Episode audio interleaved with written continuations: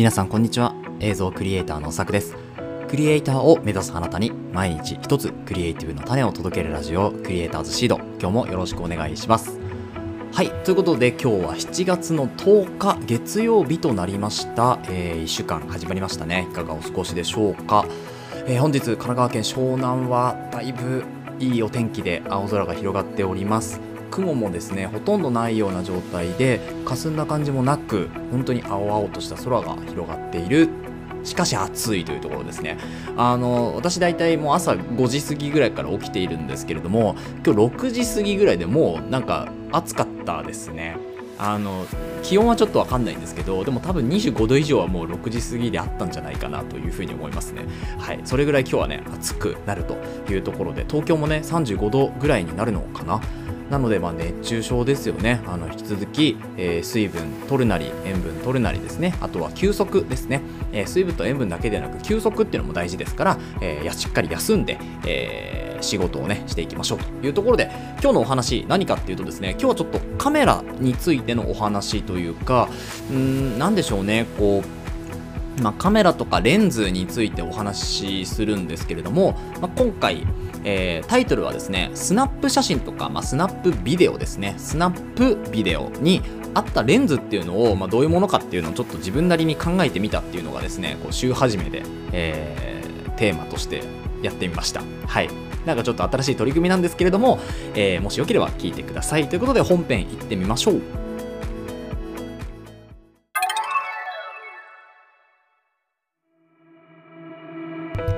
はい、ということで本編です。本日はですね、まあ、サブタイトルというか、あのキャッチコピーのところに L マウントって書いてあるんですけど、まあ私が使っているのがあのルミックスっていうカメラになりますので、だから、まあ、マイクロフォーサーズ、フォーサーズのレンズではなくて、えー L マウントですね。でそちらの方で、まあ、スナップ写真、スナップビデオにあったレンズっていうのをちょっと考えてみたいなと思って、今日お話をしていくんですけれども、やっぱりこう、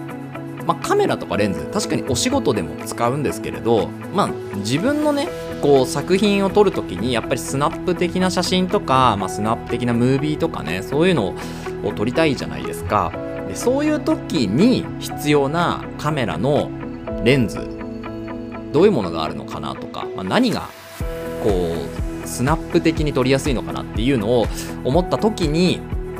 えー単焦点とズームレンズ1本ずつちょっといろいろ考えてえー見ました。で、えー今回のポイントに関しては重さと最短撮影倍率っていうのがこうポイントに自分の中ではなりました。まずスナップだとやっぱり重さ。あの重いとやっぱりですね本当にガチガチのこう撮影とかであとはお仕事で使うのはもう重さとか言ってられないんですけれどでもそれでもあの軽い方がいいじゃないですか。でこと自分の作品撮りってなると重いよりも軽くてもういっぱいとにかく数を取りたいっていうふうに私は思うのでまず重さ重視ですよね。軽い方がいいっていうのが重視のところとあとは最短撮影倍率って言って、まあ、カメラをピントギリギリにこう合うまで寄った時にですね寄った時にそのえーまあ、枠の中の被写体がまどれぐらいのこう倍率を占めるかっていうものがあるんですけれど、まあ、これの最短撮影倍率最短撮影距離ではなくて最短の撮影倍率ですねこっちを結構重視しましたで、まあ、この2つが今回こう論点というか、ま、決め手になるんですけれども、ま、単焦点とズームレンズ1本ずつですね今回はご紹介というか私の場合はこれスナップで撮るもしくはスナップの写真ビデオで撮るってなった時にこの2つのレンズを使って撮りたいなっていうところですね。今回の、えーまあ、テーマの答えとしてですね。であの単焦点であればですねあのーまあいろいろこう単焦点のレンズってやっぱまあズームレンズに比べて軽いものが多かったりするんですよね。F 値がまあ1.4とかねそれぐらい低いやつはあのかなりこう大口径のレンズになったりしますけど、まあ、F がまあ2.8もしくは4とかになるとですねあのよりコンパクトで軽いレンズでも描写は比較的いいっていうような形になるんですよね。で今回ご紹介するレンズっていうのは両方とも純正ではなくてですね、えー、とシグマのサードパーティー製のレンズになるんですけれどやっぱりシグマのすごいところってあの携帯しやすさっていうところが一つあると思うんですよ。すごく軽い、うん、だし小さいコンパクトなんですよね。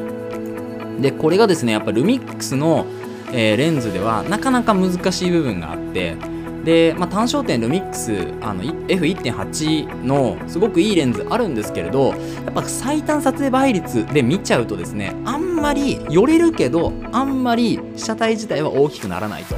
いうところがあるんですよねその点シグマのレンズに関しては、まあ、かあのかなりこう最短撮影倍率も大きいものが、えあるので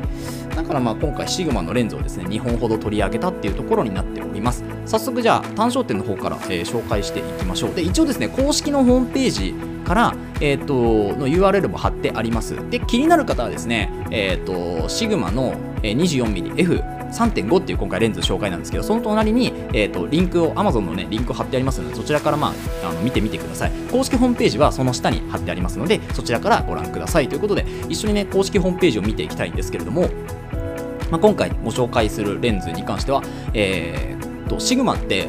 レンズをですね3つのこうカテゴリーで展開してるんですけどアートレンズ、えー、コンテンポラリーレンズまあ、レンズっていうかコンテンポラリースポーツっていう形で3タイプ、えー、こ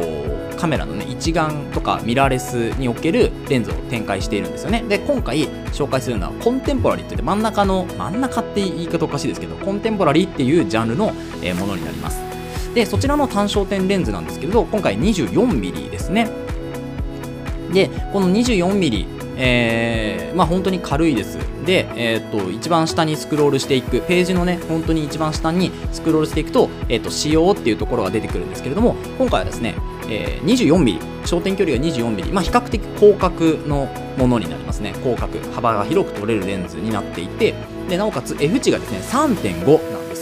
ここがポイントだと思います。F 値が3.5だからいやそんな明るくなくねって思うんですよ。はい。F 値3.5なのでねだいぶ明るくないです。はい。まあ、2.8とかね1.4とか1.8とかに比べたら全然明るくないんですよ。全然明るくないんですけど逆にそれぐらいちょっと絞った方がこう被写体をしっかり、えー、映すこともできるかつ背景も少し残すことができるっていうこの絶妙な F 値ですよね。3.5って、まあ、4とかもそうなんですけどあの4とか望遠で抜くと結構いい味が出るんですよね。まあ、今回は広角の単焦点なので、まあ、そんなにいいですけどただ 24mm の広角で寄ればですね F3.5 でもなかなかにボケるわけですよ。なのでそこをうまく活用したえ、作品をねちょっと撮っていきたいなと思うんですけれども、えー、この 24mmF3.5D1DN コンテンポラリーですね。で、えー、っとですね、まあ、最大の絞りは 22F22 まで絞れて最短撮影距離なんと10.8センチ。すごいですよね。めちゃめちゃ寄れます、はい、で、えっと、レンズ径自体がですねレンズの長さがこれは、えっと、L マウントに関しては 48.8mm になっております。で、えっと、フィルターサイズは 55mm か。で最大径が 64mm 径の、え、長さが48点あ違う、えー、4センチ88ミリなのかな？そうですね。だから5センチなんですよ。長さ5センチのレンズ。で、最短撮影距離が10.8センチということなので、まあ、こう、撮像面って言って、えっ、ー、と、あのファイズみたいなマークがあるんですけど、ゼロにこう横棒を引っ張ったようなマイクがあるんですけど、ああのマークがあるんですけど、そのマークから10.8センチっていうのが、えー、最短撮影距離になってます。つまりレンズの、えーと、長さを抜いたものですよね。要はまあ約5センチぐらいだとして5.8センチぐらい、まあ、6センチぐらい離れたところだと、えー、ピントが合うよというところになっています。でなんとですね最大撮影倍率が1対2つまり0.5なんですよね。これ結まあ、ハーフマクロまで言っていいのかちょっとわからないですけどでもそこまでは書いてないんですよね。マクロレンズではないのであの描写がねどうかっていうところではあるんですけれどまあでも最大撮影倍率は1対2なので0.5倍なのかなというふうに思います。なのでここに関しては正直あとは撮ってみないとわからない部分があるんですけれどちょっと撮ってみたいなというふうに思っております。例えば、えー、テーブルの上のクローズアップ写真とかっていうのが、まあ、撮れますよっていうのがこの、えー、文章にはね書いてあるんですよ。なのでいやこれはなんとかね撮りたいなというふうに作品をね少しやってみたいなと思います。なので、えー、近々それを手に入れてですね、作品もし撮れたらですね、えー、こちらのポッドキャストもしくは YouTube にね、あげるかなというふうに思いますので、えー、ちょっとお待ちくださいというところで、あと重さに関してはですね、なんと 225g L マウントですね。ソニーの E マウントに関しては 230g というふうになっています。どうですか？225g のレンズですよめちゃめちゃ軽いですよね缶ジュース1本分より軽いと 350ml 缶よりもね軽いということなので本当に、えー、こうつけてカメラと一緒のほぼ重さなんじゃないかっていう。何でしょう？一緒の重さっていうかもうレンズつけてもカメラとほぼ同等の重さぐらいしか感じないんじゃないかぐらいこの 200g っていうのは軽いと思うんですよね。でえっ、ー、とまあ寄れるし、えー、最短撮影最大撮影倍率っていうのも大きいしっていうところで本当にスナップにはめちゃめちゃ向いてるレンズなのかなというふうに思うんですよね。だからあとはこれで作品を撮ってその作品と自分を照らし合わせてどうかなっていうところですね。そこまでやって、えー、実際にね皆さんにお見せしたりとかですねお話ししたりとかしていきたいんですけれども今回この 24mmF3.5DGDN コンテンポラリーっていうレンズがまず単焦点の中ですね。自分の中ではこれが最もスナップに適してるんじゃないかなっていう単焦点レンズになります。でえっ、ー、とお値段の方を見ていきましょう。気になるお値段の方はですねなんと今ならあーっとちょっと待ってくださいね。あこれはですね値段が違うというかえっ、ー、と自分の貼ったリンクが全然違うものでしたね。なのでちょっと今からお値段をえーと調べていくんですけれどもこれですねいくらかなちょっとあんまり出てこないので、え、ー、と、後でもう一回調べましょうか。一応購入するで、えっ、ー、と、シグマの公式サイトから買おうとするとですね、なんと6万6000円ということで、まあ、やや手が届きやすいレンズにはなっているんじゃないかなと、個人的には思います。はい。6万6000円ですからね。うん。で、多分これが、えーと、シグマ今後オープンプライス化って言って、まあ、こう自分の自社のね決めた値段じゃなくて各、えー、それぞれ販売店の値段に任せますよっていう形で言っているので多分これよりもうちょっとね下がるかなというふうに思っております。なのでえっ、ー、とどうかなどれぐらいまだ下がるかっていうところですけど、6万円切るんじゃないかなと思います。現にね私が調べた中ではですね6万円切っていたんですよね。なので、えー、これですね、えー、シグマ 24mm 見つかりました Amazon で。えっ、ー、と L マウントに関してはですね5万7974円というのが今の現状の価格になっております。なので、えーと、公式のシグマのサイトで買うよりはだいぶ、え、1万円ぐらい安い価格になっております。あとはですね、まあ、量販店とかにも売ってると思うので、えー、ぜひですねこの 24mmF3.5 ですね DGDN 調べてみてください。いや本当にいいレンズなんじゃないかなと思うんですね。あとは本当試したいっていうところですけど。はい。ということで、えー、これが1つ目の単焦点レンズになりました。続いて2つ目がですねえっ、ー、とズームレンズですねこちらズームレンズになるんですけど1回チャプターの方を変えようかなと思います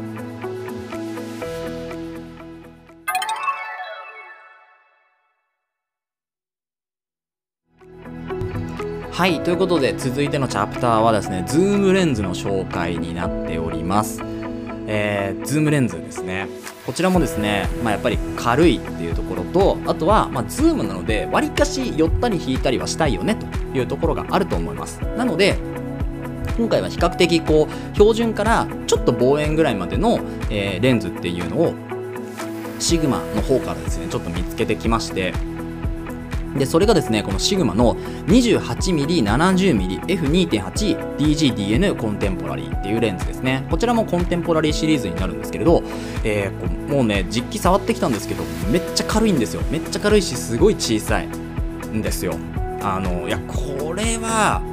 まあ、シグマの中でもかなりこう売れているレンズだと思います。なんかいろいろこう YouTube とかでレビュー見ると、まあもう今一つとかなんかこうね、マイナスなことを言ってる方もいればいやいいよって言ってる方もいるので、まあ、人によって使い方って様々だと思うんですけどこれをね仕事で使おうっていうのはやっぱなかなか難しいなって正直思いますけどただ自分のスナップですよね。自分の作品撮りにこれを使うのはものすごく適したレンズだなというふうに思います。でまあ、あの私 24mm70mm っていうアートレンズシグマのアートレンズを持っているんですけどそれはねまあ大きいんですよ。でアートレンズはやっぱり基本的にこう描写とか、えー、本当にシグマのこう技術を総結したようなこうレンズになってるわけですよね。なのでやっぱり大きいししっかりとした、まあ、画質が撮れるっていうのが、まあ、売りになってるわけですけどコンテンポラリーの場合はそれをもう少しこうコンセプと、コンパクトに持ち運びやすいとか、えー、重さを軽くするとかっていう。でも描写としては高く、えー、確保するよっていうところですよね。気軽に持ち運べるサイズ感っていうのを売りにしたのがこのコンテンポラリー、えー、のまあ何ていうんですかジャンルになるわけですよ。なのであのこちらは本当にスナップ向きのレンズになっているわけです。で、なんとですね、フチも2.8投資のレンズなんですよね。なので、ずっと、まあ、やや明るい、明るいですね、えー、レンレンズとか、その、なんでしょう、えー、明るく撮れるっていうところがあるわけですよね。えー、70mm にしたとしても 28mm にしたとしてもずっと明るさが変わらず撮れるというそういうレンズになっているわけです。でまあ、こちらもですね、えっと、下の方までずっとスクロールしていくと仕様があります。で、えっと、今回ですね最短の撮影距離っていうのが一番えっと短いところ、まあ、ワイドのところで、まあ、広角ですよね。広角では19センチですね。だから20センチぐらいが最短距離になっております。なので、えーとまあ、小指から親指をしっかり伸ばしたぐらいですかね。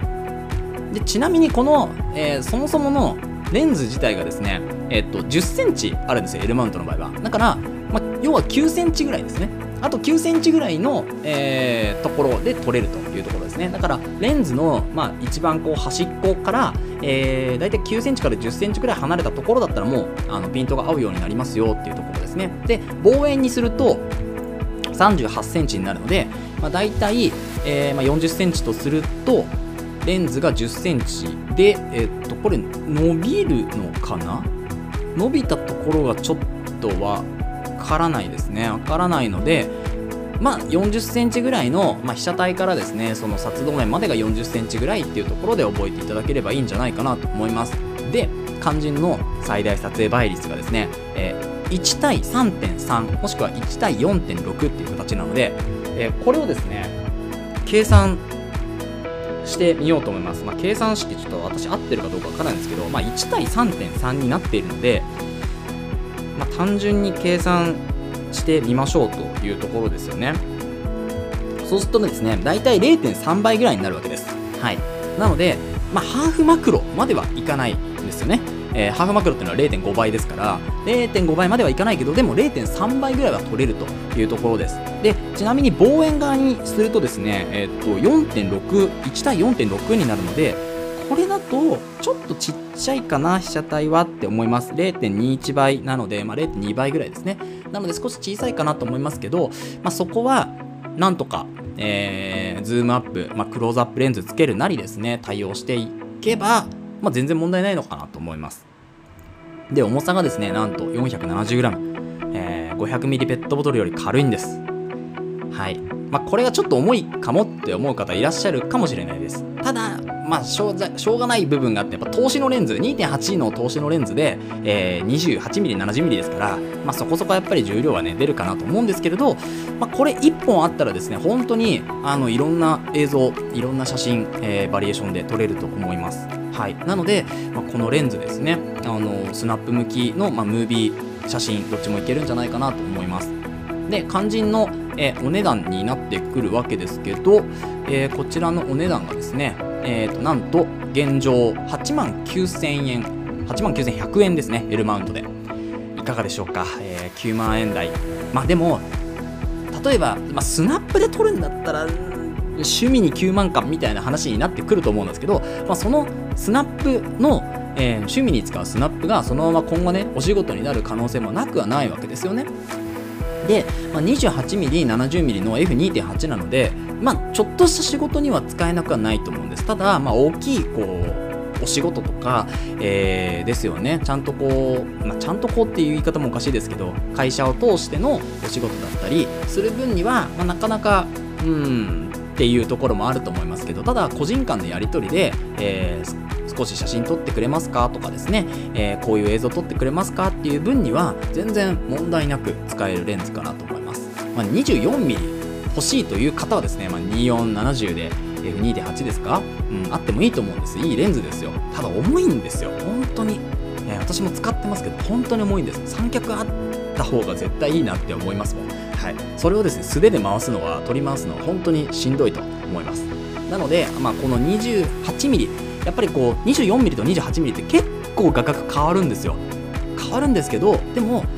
24まで広角いらないから28でもいいかな。軽い方がいいなっていう方はですね本当におすすめのレンズとなっておりますので、えー、ぜひ検討してみてください、えー、こちらも、えー、こちらもですね公式のホームページを、えー、貼っておきますのでそちらからぜひチェックしてでまあ買う分には Amazon の方が安いかなと思いますけど、まあ、ちょっとカメラのレンズをねあのこう配送で頼むの怖いなっていう方はですね、まあ、例えばマップカメラとか、ああいうちゃんとした、まあ、ちゃんとしたっていうか、うん、あのー、しっかりこうカメラを取り扱っている。Amazon はね、何でも取り扱ってますけど、カメラをしっかり取り扱ってて、梱包もしてくれてっていうところの方が安心感はあるかなと思うので、えー、ちょっと不安な方はですね、えそちらの方から購入するといいんじゃないでしょうかという風な話で今日終わろうかなと思います。いかがでしたでしょうか？本日はスナップ写真とかビデオに合ったレンズっていうのを自分なりに考えてみたというようなお話になりました、えー、この放送ではクリエイターとしての考え方やテクノロジーやガジェットの情報作業効率を上げるコツサイトツールなんかを中心に紹介をしております。リスナーさんと一緒に一流クリエイターを目指すラジオを作っていますので応援いただける方はぜひフォローの方お願いします。またラジオの感想や質問は Google フォームでお待ちしておりますのでどしどし送ってください。URL 貼っております。Twitter や Instagram もやっていますのでぜひ遊びに来てください。それではまた明日お会いしましょう。ご清聴ありがとうございました。